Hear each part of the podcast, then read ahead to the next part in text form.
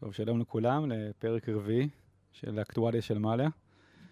אמ, התלבטתי מה לעשות הפעם, כי אנחנו בין כסה לעשור, ורציתי באיזשהו אופן שזה יתחבר אה, קצת עם אה, הימים האלה, באיזשהו אופן.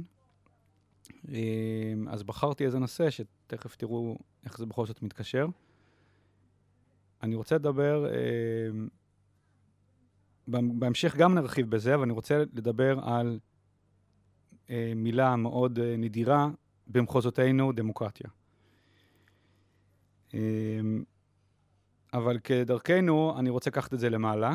כלומר, אני לא רוצה לדבר עכשיו אה, אה, במישור שעכשיו מדברים בחוץ, או להשאיר את זה רק במישור הפוליטי, או אפילו במישור של מדעי המדינה. אני רוצה לקחת את זה טיפה למעלה. מה הכוונה למעלה?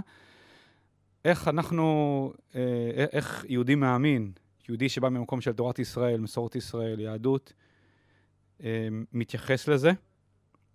ואני רוצה אה, לפתוח בדווקא איך ולמה ובאיזה אופן, דווקא ממקום של תורה, אמונה, ערכים של, של, של אמונה יהודית, דמוקרטיה, אבל באמת, חשובה לנו. לא רק חשובה לנו כי בסדר, זה כללי המשחק, אלא כערך זה חשוב לנו, ובאיזה אופן, מה הכוונה ובאיזה אופן זה חשוב לנו, אה, ואיך זה מתקשר למה שקורה אה, מסביב. ואני נשאיר את הדברים פשוטים, פשוטים ושווים לכל נפש, כי נראה לי שיש איזה, זה אקסימורון להגיד, תרתי דסרתי להגיד ש, שיש רק אה, קבוצה קטנה מאוד של יהודי חן, שם ב... כן, שם ב... אה, באיזה היכל סודי באקדמיה, שהם יודעים מה זה דמוקרטיה, והם יגלו לכל פשוטי העם מה זה. זה אה, בהגדרה הפך הדמוקרטיה. אם זה, לא שווה, אם זה לא שווה לכל נפש באופן בסיסי, לא כל הפרטים, אז זה כנראה לא דמוקרטיה. אז אני רוצה לפתוח בזה, שלמה דמוקרטיה זה קשור קודם כל ל... בחברה שיש בה אה, כבוד הדדי, קשור לערכים של כבוד הדדי, אה, ערבות ואחדות. למה זה קשור לזה? כי האלטרנטיבה לדמוקרטיה זה כל דאלים גבר. זו אלטרנטיבה. אמנם בימי קדם, אני חושב שגם בימי קדם שבישראל היו מלכים, אז זה לא שלטון דמוקרטי, היו מלכים, זה לא היה עריצות, זה לא היה, יכול להיות שהיו מלכים שהידרדרו לזה, אבל באופן בסיסי, מלכות דוד, זה לא, דוד שלמה, זה לא עריצות, אלא נראה שהם הצליחו, היו דמויות רבי רושם, שהם הצליחו לאחד את העם סביבם. בעצם בשיעור קומה שלהם. אבל בעידן שזה לא קיים, וזה לא קיים, וכנראה לא סתם זה לא קיים, שאין דמויות כאלה, שבעצם ההובלה שלהם, הם מצליחים לאחד את, לאחד את כולם סביבם, למרות שהם לא נתונים, הם לא נתונים לבחירה של הציבור. בעולם שכזה של, שלנו, החלופה לדמוקרטיה זה כוחנות. זה כל דאלים גבר. זה מי שיותר בריון, הוא ישלוט. ולמה דמוקרטיה זה חלופה לזה? כי זה כאילו, אם אני טיפה ממשיג את זה, זה כאילו להגיד, אתה חושב שהשני טועה לחלוטין, מה שתרצה תגיד אליו, רשע, זה, תגיד מה שאתה רוצה. בסדר, הוא גם אומר את זה עליך. אז מה נעשה עכשיו? או, שנל... או שמי שיותר בריון ינצח והוא ישלוט, או שנמצא פתרון יותר uh, תרבותי. עכשיו, אם אנחנו רוצים, עכשיו, יש כמה צעירים, יש דרכים להגיע לזה. אתה יכול להגיע לזה כי לאנשים נמאס אה, לשפוך את הדם של השני, אחד של השני, ומבינים שזה חכם יותר. אפשר להגיע לזה ממקום לכתחילי, שאנחנו, יש לנו בינינו ערבות, ואנחנו לא רוצים להתנהל בכוחנות, לא רוצים ב- להתנהל בכוחנות ודורסנות. ממילא מבינים שזה שאתה חושב שהוא טועה והוא לא צריך, דעתו לא צריך ל- ל- לכוון פה את הדברים ולמשול, בסדר, והוא גם חושב עליך, טוב, אז מה נעשה? אז בואו אה, נגיע לכללי משחק מוסכמים שדרכם עובדים. כלומר, זה, זה צורת, אה, זה, זה, צורה, זה צורה חברתית, צורת משטר שיש בה שיתוף פעולה ושוויון של כלל האזרחים ב, באיך הדברים מתנהלים. שוויון ביכולת של האנשים לומר את דעתם ולהשפיע איך הדברים מתנהלים, איך נראה המרחב הציבורי שלנו, איך הדברים מתנהלים. יש uh, ספר, טיפה נרחיב עליו, יש ספר ש, שכתבו שני uh, פרופסורים של uh, מדעי המדינה ופוליטיקה בהרווארד לפני חמש שנים, שהם uh, כותבים דבר מאוד מעניין, הם כותבים שעמוד השדרה ששומר על דמוקרטיה זה דבר הבא. זה לא כל מיני כללים וחוקים וחוקה, או זה, זה לא... זה, זה הפרטים. העמוד השדרה זה התובנה החברתית המשותפת שהיריב שלך הוא לגיטימי. אם היריב שלך לגיטימי, לגיטימי יכול להיות שאתה חושב שהוא טועה לחלוטין, והוא מוביל למקום לא טוב בכלל. אבל הוא לגיטימי. מה זה לגיטימי? לגיטימי זה אומר שהוא לא דמון, כן, כן לא אה, זה, אלא זה זכותו המלאה לומר את דעתו, לקדם את הדברים שהוא חושב שנכונים, ואם הוא ישכנע יותר ממני, אז זכותו להוביל לכיוון שהוא חושב שנכון. ואם אני חושב שזה טעות, אז אני אצטרך לשכנע אחרת. אבל זה לגיטימי שהוא גם יאמר את דעתו, כלומר צריך מרחב של חופש, חופש דעה, חופש מחשבה, חופש ביטוי, חופש התנהלות, שאדם יוכל לקדם את מה שהוא מאמין בו, ו... ומילא לקבל את זה שיכול להיות שיכריעו אחרת ממה שאתה חושב. בחברה לא דמוקרטית, אם לא מכריעים כמו שאני חושב, אז אני אשתמש בכל הכוח שיש לי לדרוס את מי שחושב אחרת, כי זה לא לגיטימי לחשוב אחרת. אני לוקח את זה למקום של, אה, ממקום של אה, ערבות. אם אנחנו רוצים להקים מדינה יהודית, מדינה של יהודים, בואו נתחיל בזה, מדינה של יהודים. היהודים רוצים להקים מדינה משותפת וללכת ביחד כעם, ויש אנשים שבאים מרקעים כל כך שונים, תרבויות כל כך שונות ותפיסות עולם שונות, כל כך שונות. יש רק דרך אחת שזה ילך. בכוחנות זה לא ילך. יש רק דרך אחת שזה ילך. עם כל המרכיבים האלה, הגלויות האלה, המגזרים, העדות ותפיסות העולם, של אנשים שמעוניינים שליהודים תהיה מדינה משלהם, לעם היהודי יהיה מדינה, מי שלא רוצה, בסדר, של... שלא, שלא יצטרף, אבל כל מי שמאמין ורוצה שלעם היהודי יהיה, יהיה מדינה משלהם, אז, אז הוא מקבל את הדבר הזה, שמי שחושב אחרת ממנו הוא לגיטימי כמוהו.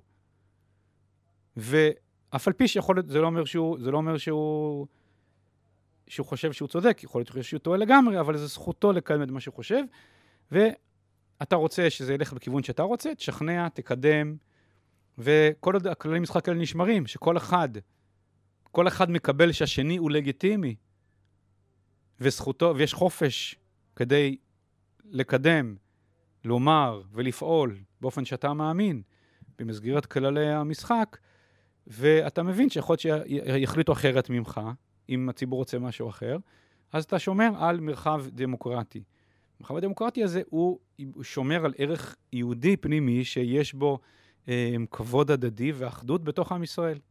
כי אחרת אין. אחרת העם היהודי בתנאים האלה, שאין דמות רב רושם שיסחוף את כולם ויקח את כולם, גם בלי אה, אה, בחירה והחלטה של הציבור, ואין דרך אחרת שזה ילך. וזה משהו שלאט לאט נוצר בראשית העליות והיווצרות המדינה, היווצרות החברה היהודית פה לקראת הקמה של מדינה, הבינו. בהתחלה הפערים, הבינו שזו אה, הדרך היחידה.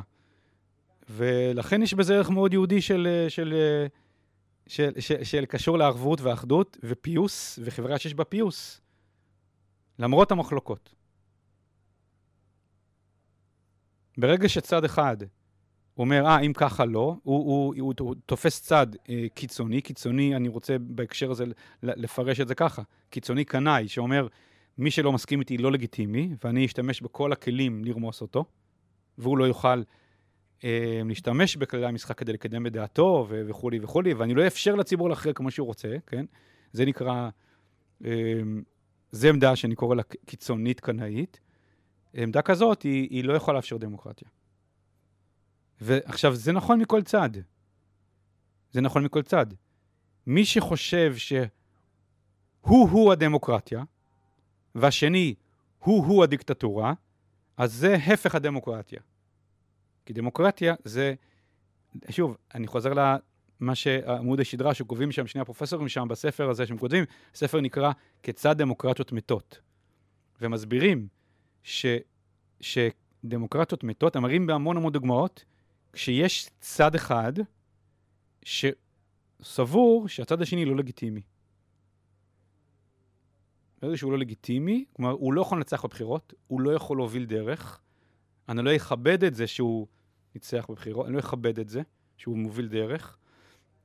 אמ, אני לא, או, אחרי, או מי שכן ניצח, הוא לא מאפשר לצד השני לשכנע ש, שיש דרך יותר טובה, והדרך שלו לא טובה, הוא יכול לשכנע ולהחליף אותו, אז הכל נגמר. וזה יכול לבוא מכל צד. הם מראים שזה יכול לבוא מכל צד. כל צד זה אומר, לאף צד, לא משנה, דתי, חילוני, ימין, שמאל, לאף מוסד, הם מסבירים שם פרלמנט, נשיא, ממשלה, בתי משפט, לאף צד אין חסינות מזה. כל צד יכול לפרק את זה לרסיסים, וכל צד אחראי לתחזק את זה. ולתחזק את זה זה בדיוק הדבר הזה. זה, זה אותו כבוד הדדי, אותו לגיטימציה, שמאחוריה, בעולם שלנו כיהודים, יש עמדה שמשמרת ערבות, אחדות ופיוס. עכשיו, יש בתוך הדבר הזה כל מיני תרגילים שלפעמים הורסים את זה. אנשים אומרים, כן, דמוקרטיה כן, אבל לא, לא לנאצים. לא לאלה, לא לאלה. עכשיו, זה, זה תרגיל שהוא הוא שקרי. למה הוא שקרי? כי אם תגיד, כן, יש, אבל, לא, אבל הוא לא, כי הוא קיצוני, בסדר, אבל הוא גם אומר עליך. אז אין בעיה, אנחנו מסכימים, כולם מסכימים שנאצים לא. רק השאלה מי נאצים. מי, מי, מי יקבע מי הנאצים? וזה התרגיל שתמיד עושים מי שמפרק את הדמוקרטיה. הוא פשוט מחליט שהיריב שלו הוא לא לגיטימי, כי הוא ככה וככה וככה, איזשהו שם גנאי דמוני, ואז הוא לא לגיטימי.